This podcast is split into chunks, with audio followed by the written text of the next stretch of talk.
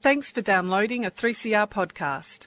3CR is an independent community radio station based in Melbourne, Australia. We need your financial support to keep going. Go to www.3cr.org.au for more information and to donate online. Now stay tuned for your 3CR podcast.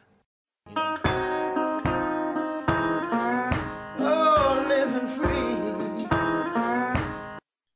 Welcome to the Living Free Show on 3CR Community Radio, 855 kilohertz on your AM dial. I'd like to acknowledge the Wurundjeri people of the Kulin Nation, traditional owners of the land from which 3CR transmits people-powered radio. Hi, I'm Bill, and each week on the Living Free Show, we showcase one of the recovery programs that assist those suffering directly or indirectly from addiction to drugs, alcohol, gambling, and food. Our guests share their recovery story and highlight that shared experience saves lives. Today we'll be talking about recovering from the effects of alcoholism, both individually and someone else's. And I have two guests, one from Al-Anon Family Groups and one from Alcoholics Anonymous. I'd like to welcome Emma and Lyndall to the show this afternoon. Hi.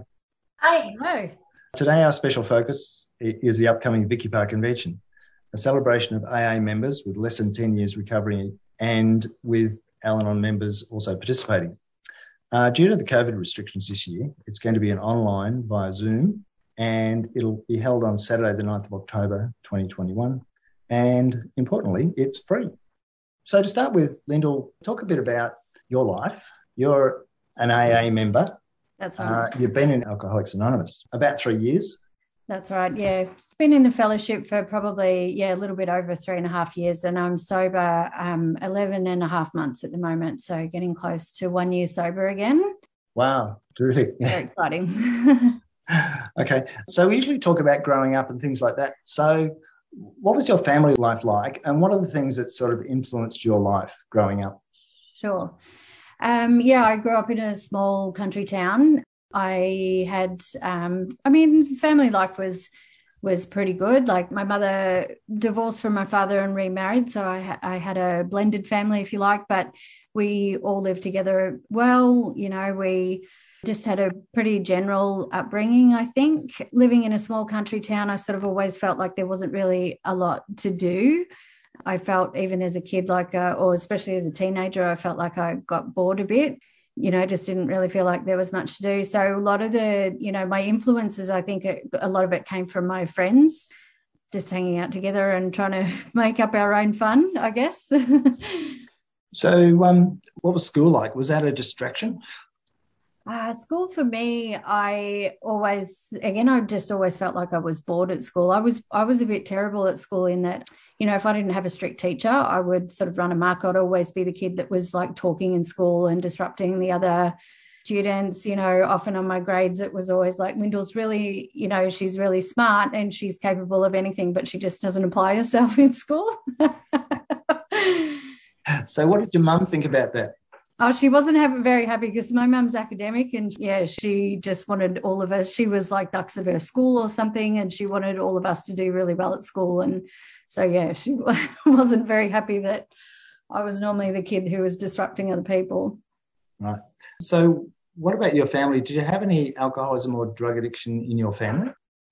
Uh, no drug addiction that I know of. Um, certainly, none of my family members have ever identified as alcoholic, but there's definitely a lot of people in my family that are very, very heavy drinkers and that I would say are alcoholic, but they just haven't necessarily, you know, identified or, or gotten um, any sort of help for that. But yeah, definitely a family of heavy drinkers. My on my biological father's side, you know, him and his parents are heavy drinkers. On my mum's side, my mum doesn't really drink a lot, but her parents were very big drinkers. All my siblings are really big drinkers.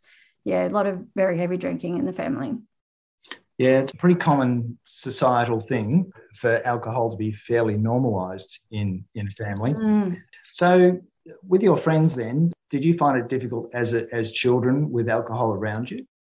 Don't necessarily know if I found it difficult. Um, like there definitely wasn't any, there wasn't necessarily like, you know, violence in the household or anything like that that I hear a lot of through other members. So I don't, I don't remember the alcohol causing problems within the family, if that's what you're asking. Yeah. Okay. So when were you exposed to alcohol yourself? I had my first drink, I would have been about 13, I think. I think I had tasted it a few times. And then the first time I got really drunk was I was with one of my very close school friends. I was at her house and um, her mum was drinking, and her mum allowed me to have some of her, I think it was like cooking sherry or something, really foul. and she allowed me to have some of that. And I kept drinking it and drinking it, drinking it. And I got really, really drunk and I was really sick and I yeah vomited everywhere. But I just I loved it. I loved it from the first yeah time I drank, and that was that was about thirteen. And then yeah, I didn't necessarily drink every weekend, obviously that early age, but yeah, carried on from there. Yeah. So what was it about the alcohol? Uh, I loved the feeling of loss of control. I loved the feeling of you know the craziness of it like I, I knew it even from early in my drinking career that it was really like it was madness that you you consume this substance that makes you do things that you wouldn't otherwise normally do and I drank to blackout like from a, a, very young age as well. Like I drank to blackout all the time, and so and I knew that was really weird too. But I, that was kind of what I loved about it. Like I just I loved everything about it. I loved yeah the whole feeling. I loved the numb like the physical numbness in my body. I loved the feeling of just not being in control. Yeah, I loved everything about it. I couldn't get enough. so, did you get into any trouble? Uh, yeah, yes. I mean, like, no, definitely, fortunately, never any serious trouble. But I mean, as a teenager, yeah, like I used to sneak out of home to go and go drinking with friends, and I'd get into trouble and, you know, things like that. But fortunately, never anything serious. Like, never, I've never been in any serious accidents or been, you know, arrested or anything like that. But yeah, definitely got into a lot of trouble as a kid or as a teenager. Yeah. So, what about relationships? Did it impact your relationships? You know what? I um I didn't think it did, of course. Very typical alcoholic where I just thought it was only impacting me. And I, I remember early in sobriety, I when I was starting to work through the steps, I remembered a time when I had a boyfriend. I was an adult when we were together. I was in my early 30s and when we broke up, he said to me, "It's um, it's because you drink too much, Lyndall." And I'd actually had a couple of drinks when he was telling me this, and I thought he said, "I was like, what?" I, I, it's because I think too much. And he was like, no, Lyndall, it's because you drink too much. I was like, oh, wow. so that was probably the first time that I know of that it affected my relationship. But I mean, after that, oh, sorry, before and after that, I actually haven't had a lot of like serious relationships anyway. And I think that, I think definitely my drinking is one of the reasons why. Yeah. I just didn't allow myself to get into relationships. Mm. Okay. Well, listen, I'll just swap over to Emma. So, Emma, you're a child of an alcoholic. So, what's it like growing up in an alcoholic family?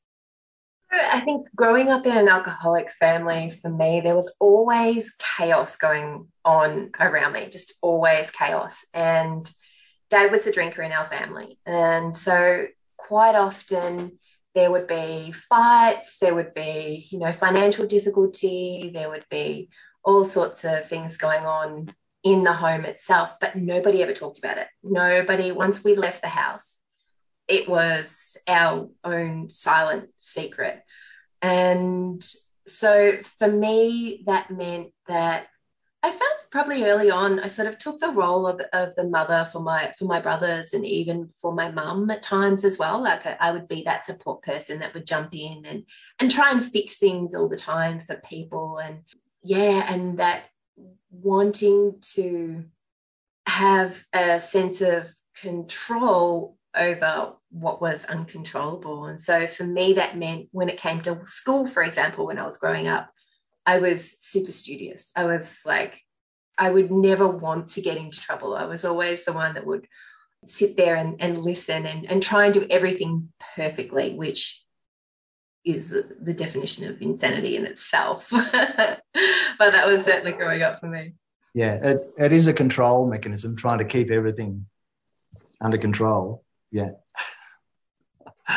um, so, um, yeah, how did your friendships go when you had an alcoholic at home? It's difficult. So, what's it like? So, early on, we lived, we grew up and I grew up in the country as well. And so it was always one of those things where we would never really have people over to our place. We would never have friends over. And even if we mm. did, it was usually when dad was out of the house. So there was no sort of tension in the house because dad could make people feel very uncomfortable if he wasn't in the mood for people. So it was one of those sort of situations where we, if we wanted to go and catch up with friends, we would always go to their houses. We would never really have people over to our house. Uh, when we were really little, kids were over all the time, but dad was on night shift then, so it was it was a free for all. But when we moved into the country, and it was harder to get to places. We very rarely had people over to our house. I think too, you know, that night shifting meant Dad was sleeping during the day and you never want to wake the bear. But even talking about sort of what went on at home with friends, I found that was also really difficult growing up too, because I quite often would tell people uh, one or two friends that I confided in. And then when they would actually meet my dad, he was just so charming that they they were like, I'm not sure your dad is really like that. So then then you start keeping secrets yourself and you stop telling people about anything that goes on and the craziness that goes on in the household because you realize that not everybody understands that. Yeah, my dad drank and I remember once telling some friends that his drinking was a problem and, and they just looked at me and said, everybody's dad drinks. Yeah. and they had no no idea what excessive drinking was and the impact on the family. So, how did it affect your relationships? For me, building trust with people, probably up until I found Al Anon, it has been extremely difficult. And I always found, I fell into relationships with alcoholics as well. It was usually when I found an alcoholic, something seemed to click. And it was exciting. And, and there was a familiarity in that relationship too uh, a familiarity in the, in the drama and that the things constantly going on. But you know, when you grow up in that environment, that feels normal. And so I sort of, I, I guess, sort out those types of, of people and relationships, and just kept the cycle going.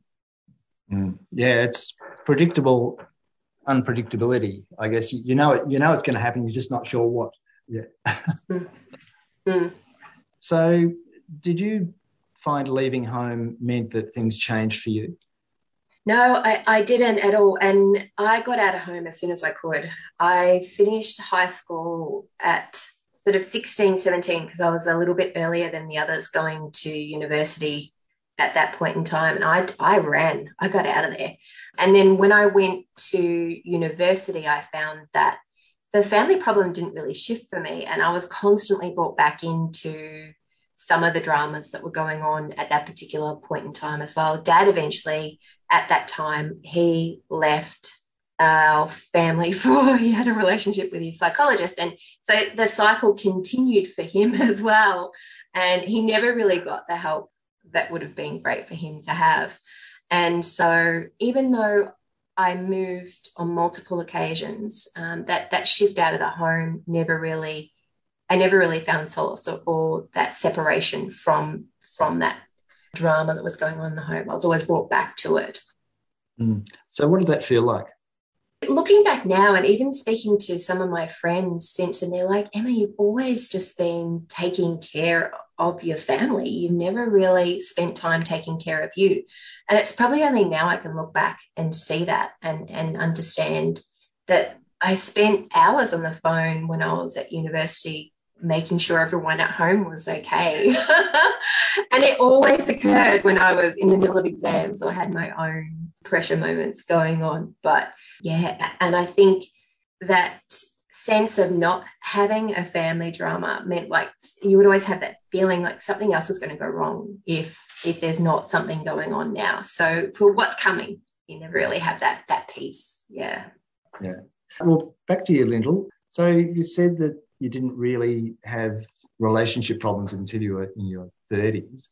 So, what was life like for you during that period? You know, what was a sort of a normal day like with with you drinking? Yeah, um, by that stage, I was drinking daily, not necessarily during the day, but definitely by the time I'd finished work, you know, it was you know a good couple of bottles of wine or a six pack of beer, and you know half a bottle of wine or whatever, however much it was, but it was drinking, yeah, every night. So and I was socializing quite a bit too. So I'd, you know, go out with friends after work or I'd just drink at home. Didn't really matter where I was as long as I was drinking. But yeah, definitely daily drinking by then. And just drinking to accept, like drinking to get drunk every night, not not just having a casual glass of wine after work. It was drinking to get drunk every night. So, how did that affect your work? I didn't really think it did. And, you know, at the time, I had a really good job and I was held in pretty high regard in my job. You know, I did really well. Like, I had good results, like good figures. We were, it was a sales based job. And so I had, you know, pretty good track record there. And I don't know. I look back on it now and I don't know how I did, but I somehow I just, you know, I drank every night, a lot of the time to blackout. And I just got up and I went to work the next day and I just did it. I don't know. I don't even know how I did it. Think it was normal. Yeah. It, it was normal. That's right, Bill. It was normal. Like it was just what I did every day. And, you know, sometimes it would be, it'd be like, wow, I don't really think I drank that much, but man, I've got a hangover today. And you just, you know, you just work through the day and you drink again that night. Like it was just, yeah, it was definitely normal and I just thought that was what a lot of people did too. Like I didn't realize that that was really that unusual. Like I, I, knew there was other people that didn't necessarily drink every night, but I you know, I knew a lot of people that drank very often. So I didn't really think it was that unusual. yeah. Okay. Uh, well, so we might take a short break there.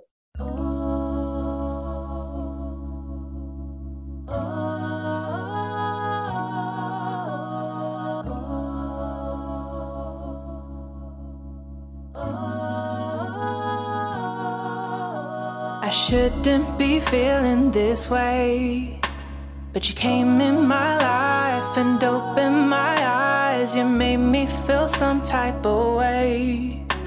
I cannot describe, I'm writing these lines. Cause truth is, I ain't got no clue what it is to be loved or be someone's boo. I'm only praying that it's you.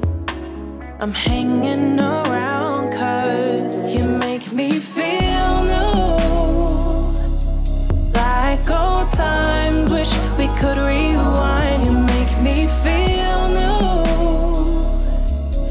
wasting my time, come and be mine. You make me feel new. Like old times, wish we could rewind. You make me feel new. Yeah. Sometimes I feel you don't see me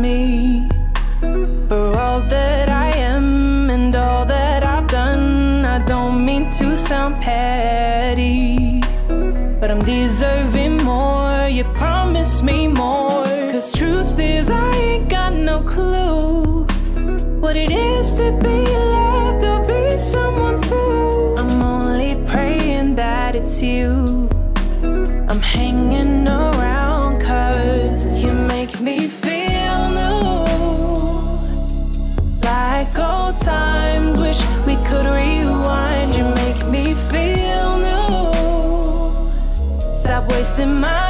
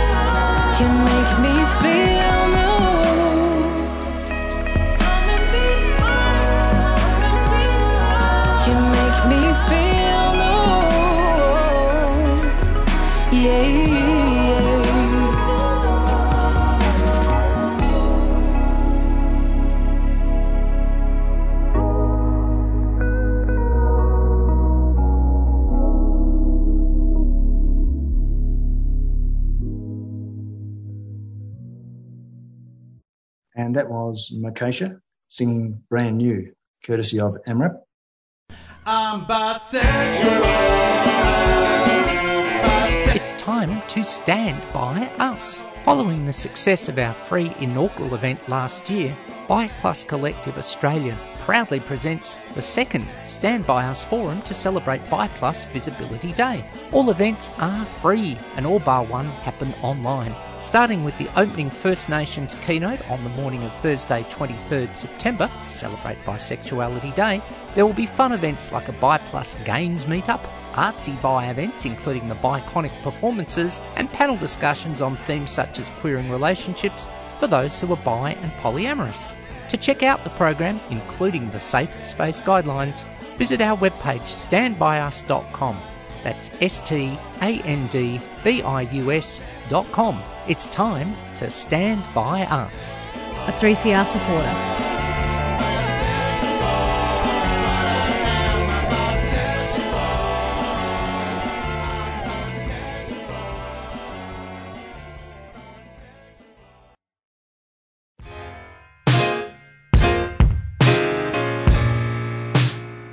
So, here you are, too foreign for home, too foreign for here, never enough for both.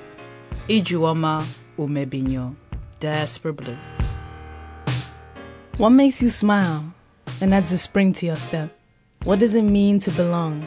And how do we build a home away from home? Diaspora Blues is a show that contemplates what is and what could be. Join Busto and Bigwa every Monday at 2:30 on 3CR Community Radio. Produced, Produced by Jan.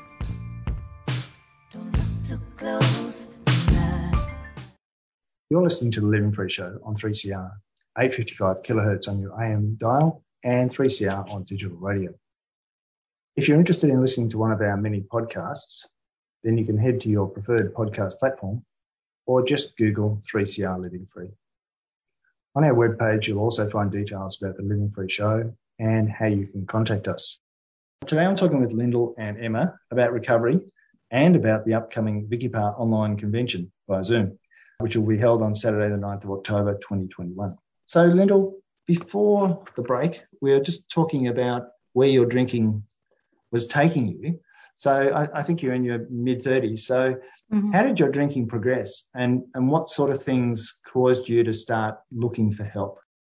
Yeah, so pretty much by around my mid 30s ish is uh, when my drinking went from just daily drinking, like in the evening, to drinking throughout the day you know, it progressed over time, of course, as it does. It wasn't just, I didn't just wake up one morning and all of a sudden I was drinking every morning, but over time it, it progressed and it, it started with a lot of like having lunches and just going to the pub for lunch or something like that. And then before I knew it, I was drinking in the morning. It was, I was so uh, taken by alcohol. Like I was so controlled by alcohol in the end. And I was drinking so much that I'd wake up in the morning and I literally just couldn't even lift my head off the pillow without having a couple of shots of vodka before I could even get up and try and face the day. And so that was, you know, so it's having that in the morning and then more on the way to work. And then I'm, you know, throughout the morning and then lunch, you know, like all of a sudden I'm just drinking all throughout the day it was a pretty tough time. You know, it was just constantly having to think all the time. It, it, was pretty exhausting, you know, having to think all the time about, you know, do people know that I've been drinking? Do I smell like alcohol? Did I just laugh a little bit too loud? Are they going to know that I've,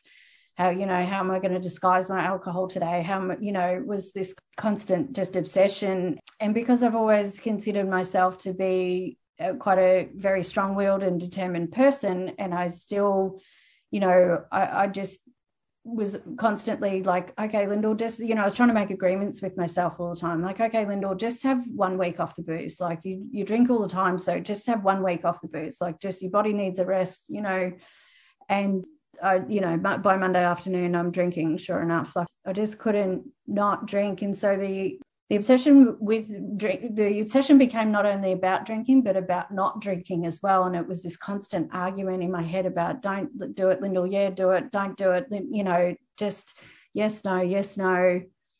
And it was starting to have some health effect. I was getting a lot of pains in my chest. By that point, I'd go into full on withdrawal if I if I didn't drink, and so that by that stage, it was sort of it became about like I had to drink, you know, like I had to drink sort of just to like to maintain some kind of level of normality, because otherwise, if I went into withdrawal, it was like that was that was really quite brutal, and and so yeah, it was it was starting to affect my health. Obviously, it was definitely starting to affect my work.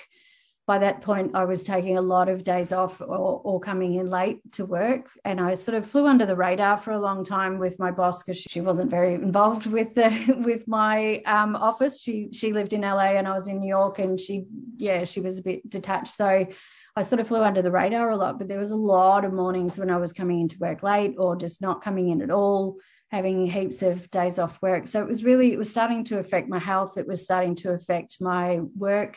And I ended up in hospital to be treated with alcohol withdrawal. And that was sort of the point where I just, uh, you know, was like, okay, shit, I really need to do something about this. This is not, you know, this is not good and so I still like I just thought that I would be able to manage it. You know, I, I'm also a fiercely independent person, so I hadn't really told anybody at that point, not even my friends in um, New York. My family didn't really know because they were all on the other side of the world. Um, so I hid it from all of them, and I didn't want to tell anyone. And I just thought I, I'm just going to be able to figure this thing out for myself. So, what did you do? What was the first step to figuring it out?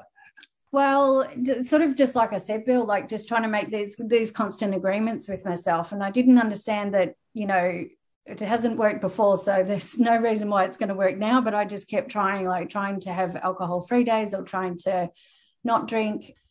And then I tried to, you know, like switch my drinks. I tried to only drink beer because it's lower alcohol content, or I tried to, you know, only drink at home or not drink at home, you know, like all of these different sorts of things that I tried.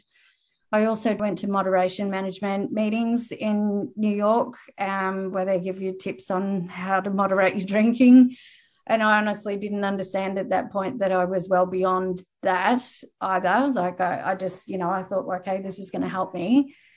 And obviously, it didn't. My, my drinking just kept getting worse. And eventually, I I had considered, you know, the idea of Alcoholics Anonymous had had floated around in my mind for probably a good couple of years. And by around that point, there was a friend at work who I'd finally opened up to and told her, and she suggested I go to AA. And at the time, I was like, oh no, don't be silly. I'm not that bad. Like it'll be fine.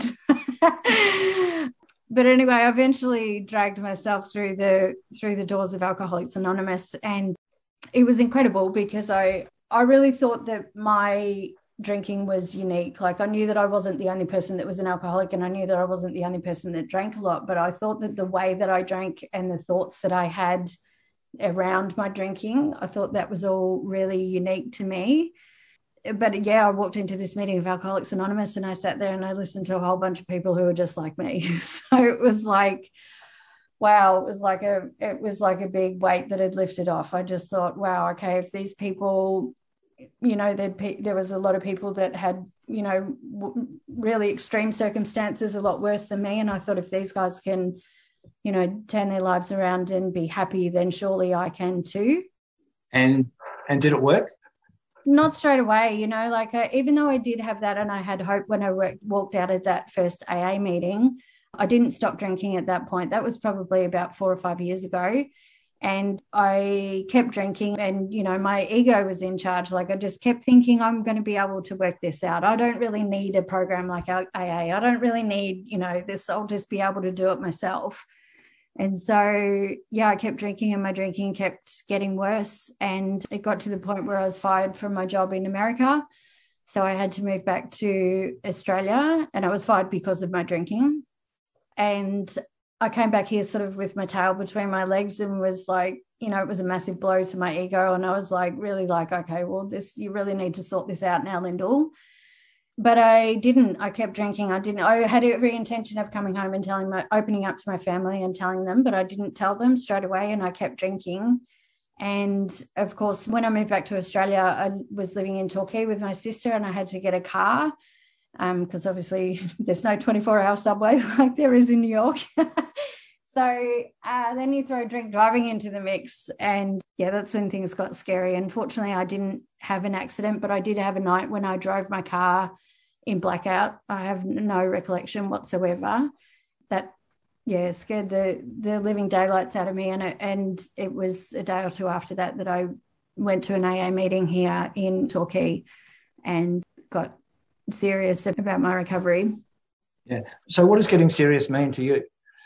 Well, I I stopped drinking. You know, like I, I went, I started going to a lot of AA meetings, and I stopped drinking. But I will say, I mean, even though it was a more concerted effort at at trying to get sober, I still thought that I was going to be able to do it my way. So I joined the AA program, and I was doing a lot of meetings, but I didn't get a sponsor, and I didn't do the step work. I didn't do any service work. Like I didn't do any of the other suggested things. I just thought I'll I'll be able to just go to a few meetings and I'll pick and choose what I want from this program and everything will be fine.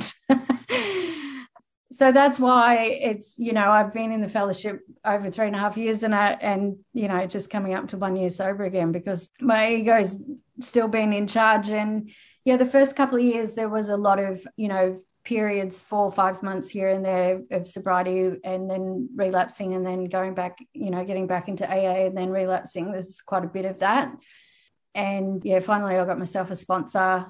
I've had a couple of sponsors now, but I yeah, finally got a really good sponsor and I've done all the step work and I I, I work the program now, which is great. Making some progress. it's amazing what happens when you take it seriously, isn't it? Yeah. Yeah. Yeah. Uh, well, I'll swap over to you, Emma. So you're talking about being at uni, leaving home, still feeling really responsible for home.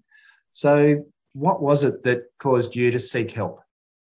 So for me, I, kept moving. So I moved overseas. I moved interstate. I just I kept moving. I moved to Melbourne, so I grew up into the in the country. I moved everywhere, and then eventually, when I came back to Australia, ended up in Sydney for work, I just always had this feeling that it was just something not not right with me. I never fitted in anywhere. I never felt like I never felt like I belonged. I always felt like there was just something different. Yeah, so at work they ran a meditation seminar, and um, it was run by a psychologist. And at the end of that session, I spoke to the psychologist, thinking I needed to do more meditation to sort of manage my stress levels and those sorts of things in the job. And once we started doing some sessions together, it came out, it was the first time I realized that my dad had a drinking problem. It was never spoken about in the family. So we never actually acknowledged that there was a drinking problem in the family. And then eventually, not long after that, dad tried to hurt himself, self harm, and as a result of that, you know, she mentioned, and it was the first time he started talking about himself being an alcoholic. And it was at that point when I started working with her that she mentioned Al Anon. So I tried my first Al Anon meeting up there in Sydney, but it didn't really, it didn't really stick with me at that point in time. Dad got some help and then kind of returned back to to drinking again straight after that. And within a couple of years, I had to move back to Melbourne, which is where the family is. So I moved back into the family drama one more time. And it was at that point in time where dad self harmed again. And I knew I needed support at this point because my family was quite estranged from my dad. He was by that stage divorced from my mum, and my brothers weren't weren't really in contact with him. Um, but I always had this feeling of responsibility for everybody in the family, including dad. and so it was at that point, because of the, the conversation with the psychologist, that I went to my first Al Anon meeting. And, and actually, quite similar to what Lyndall said, I heard the stories in the room and it stuck. I realized at that point, there are people here that understand what I'm going through. There are people here that I can talk to. And my problems manageable and they gave me tools to help me deal with the situation that I was dealing with. So at that stage, dad was in hospital and the old Emma would have been running backwards and forwards. He was in Geelong, I was in Melbourne, cleaning clothes, managing food, buying groceries, you know, organizing his budget.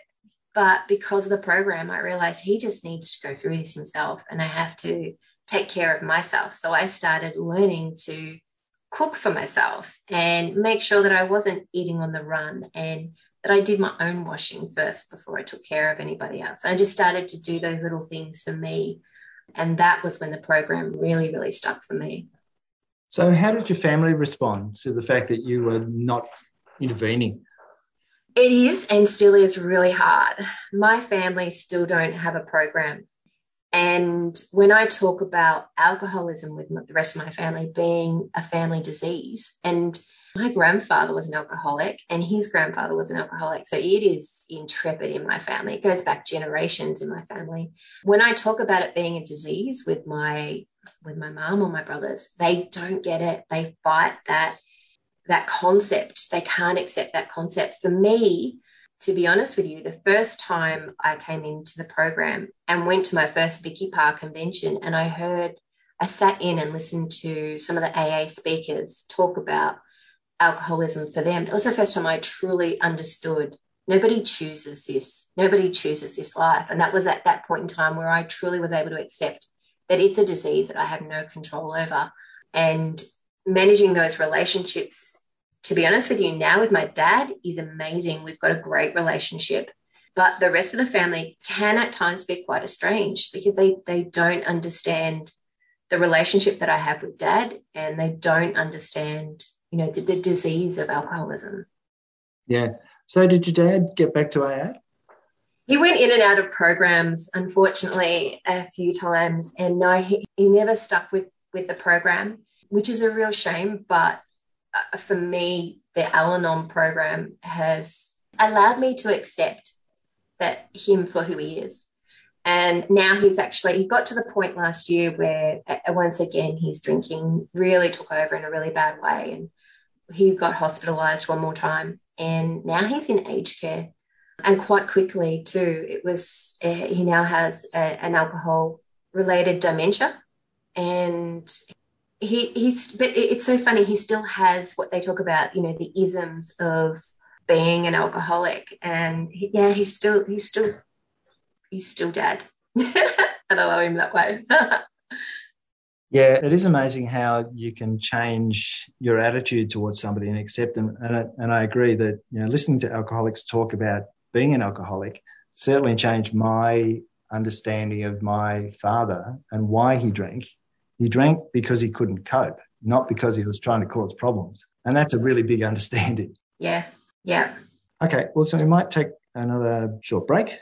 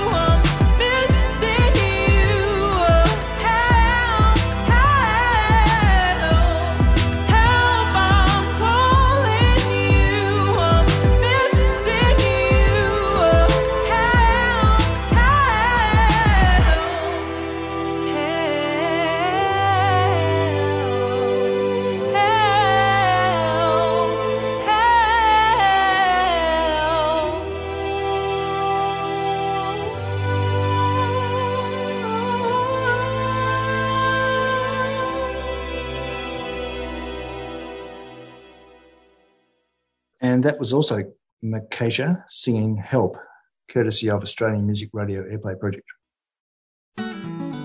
20 Years on the Inside is an iconic new podcast series that gives voice to the experience of First Nations people in the Victorian prison system.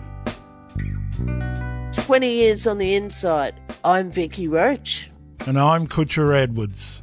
This series reflects on 20 years of listening to our mobs on the inside as part of the Beyond the Bars prison broadcasts.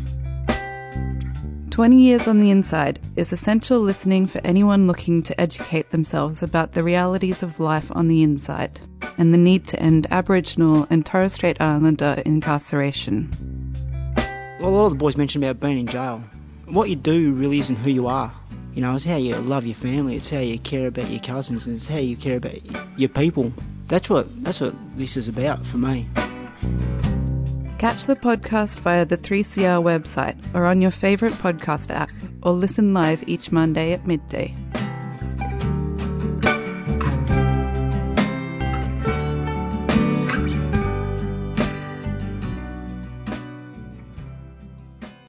What we're dealing with here is a total lack of respect for the law.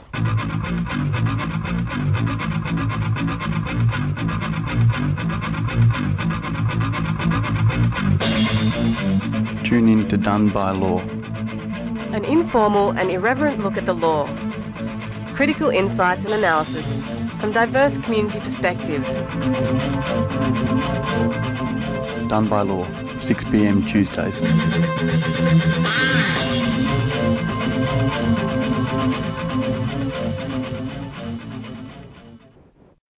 This is Living Free on 3CR on digital radio and live streaming on 3cr.org.au forward slash streaming.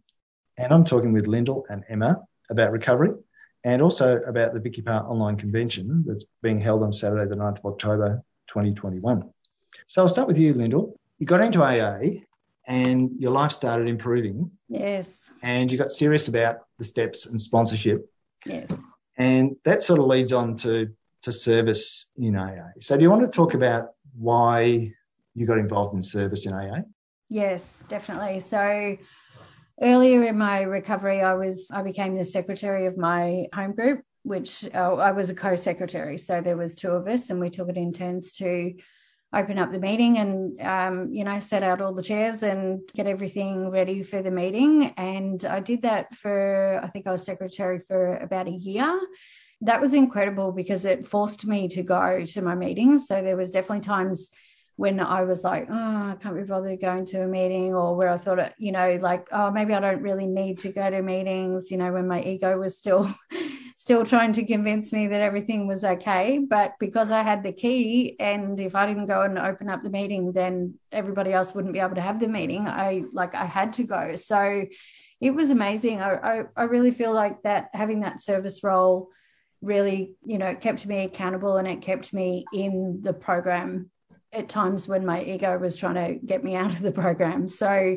that was really good to do early on. And since then, I still have service roles. So I'm the group service representative for my group, which means that I represent my group at district and area level. And I'm also the Geelong district secretary.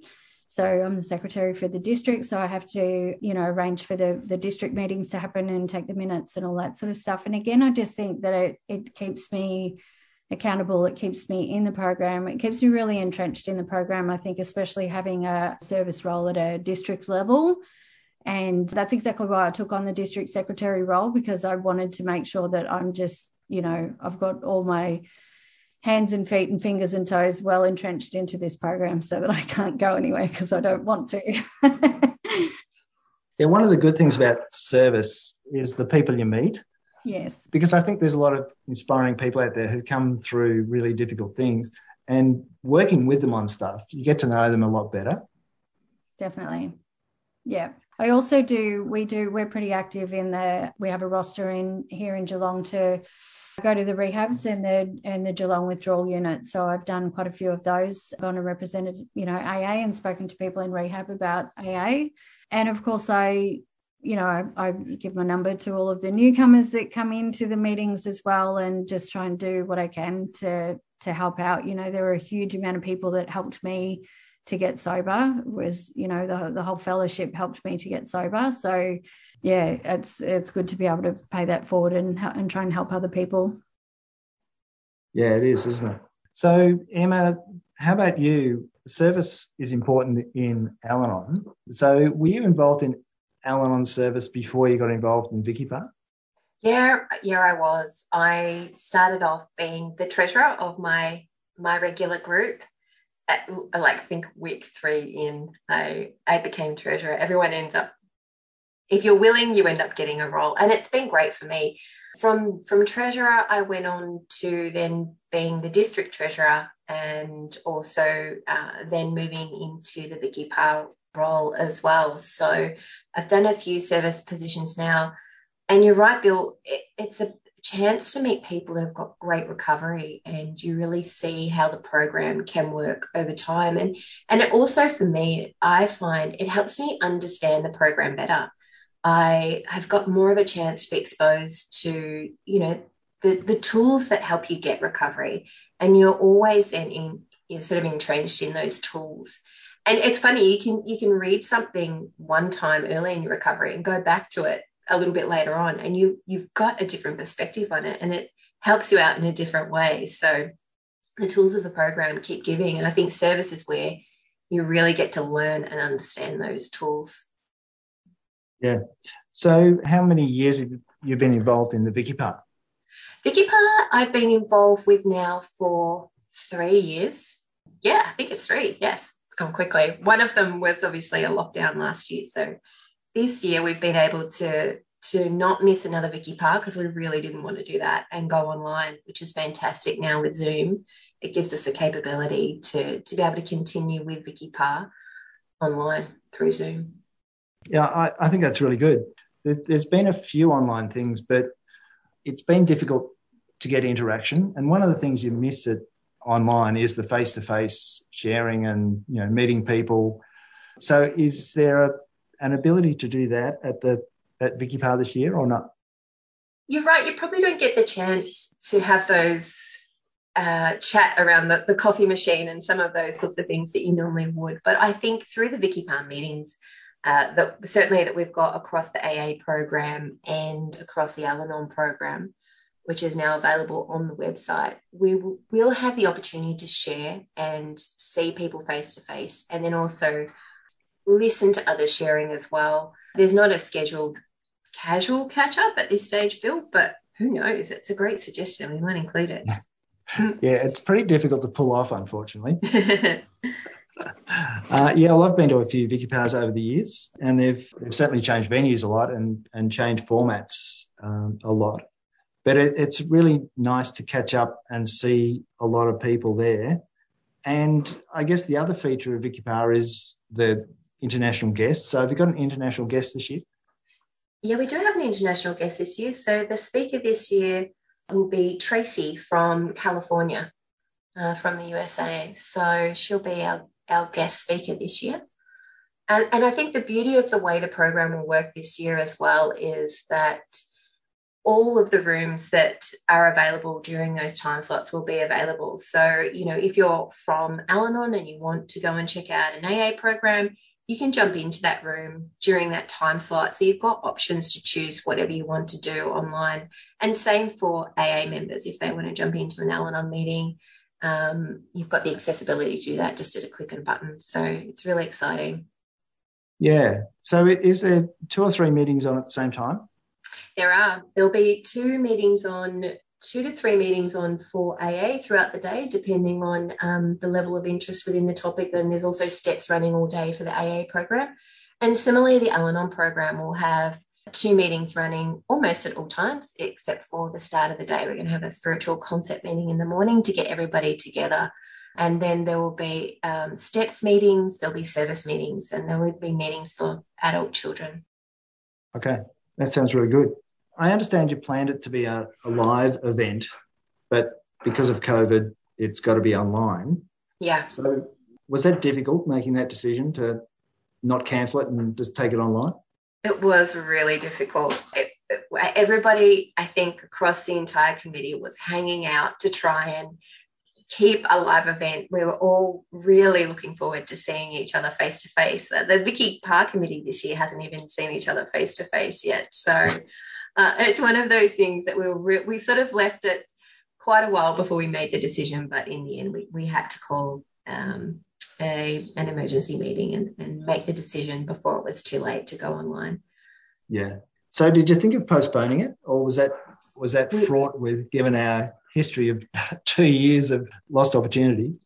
We did. We did talk about that, uh, it, but we had to postpone it last year because of COVID last year, and we didn't want to go two years without a Vicky Parr down here in Victoria. It's too important. Like I know from, from my recovery, this really was one of those key moments that helped me understand the Al program and continue and get recovery through the Al program and you know be able to support my dad through what he's been through as well so we were just not willing to to not do another year of Vicky Parr. Yeah, yeah, I, I support that. Uh, one of the features of Vicky Parr too is not only the international speaker, but going through the steps and having meetings that just go through step by step. So, then, do you just want to talk about the importance of the steps, yeah, and understanding and talking about, and I guess um, making them part of your life? Mm.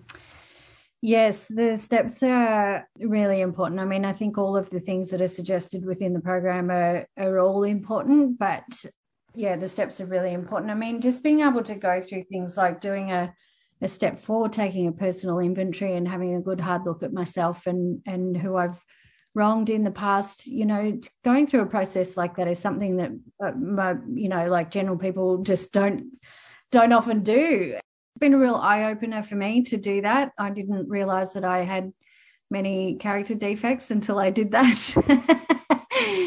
but um you know it's about getting honest with myself and because obviously in my drinking there was a lot of dishonesty with myself mostly with other people as well but there was a lot of dishonesty with myself so it's about getting really honest with myself and having a really honest look at myself and who who I am and and what I need to work on and who I you know who I've harmed in the past. And then you know once you get to like a step 9 and and making your amends I actually got up to step 9 twice working with a sponsor and then relapsed on step 9 and um, now that I've finally done it this year I've made amends. I haven't quite finished all of my amends, but I've done most of them. And now I'm sort of like, I don't know what you were, you were making this all way too difficult, Linda. you know, it, it, sounds really confronting to sort of, uh, you know, have that sit in front of a person and be accountable for your behavior and, you know, acknowledge how you've hurt somebody. That sounds like a really confronting and difficult thing to do.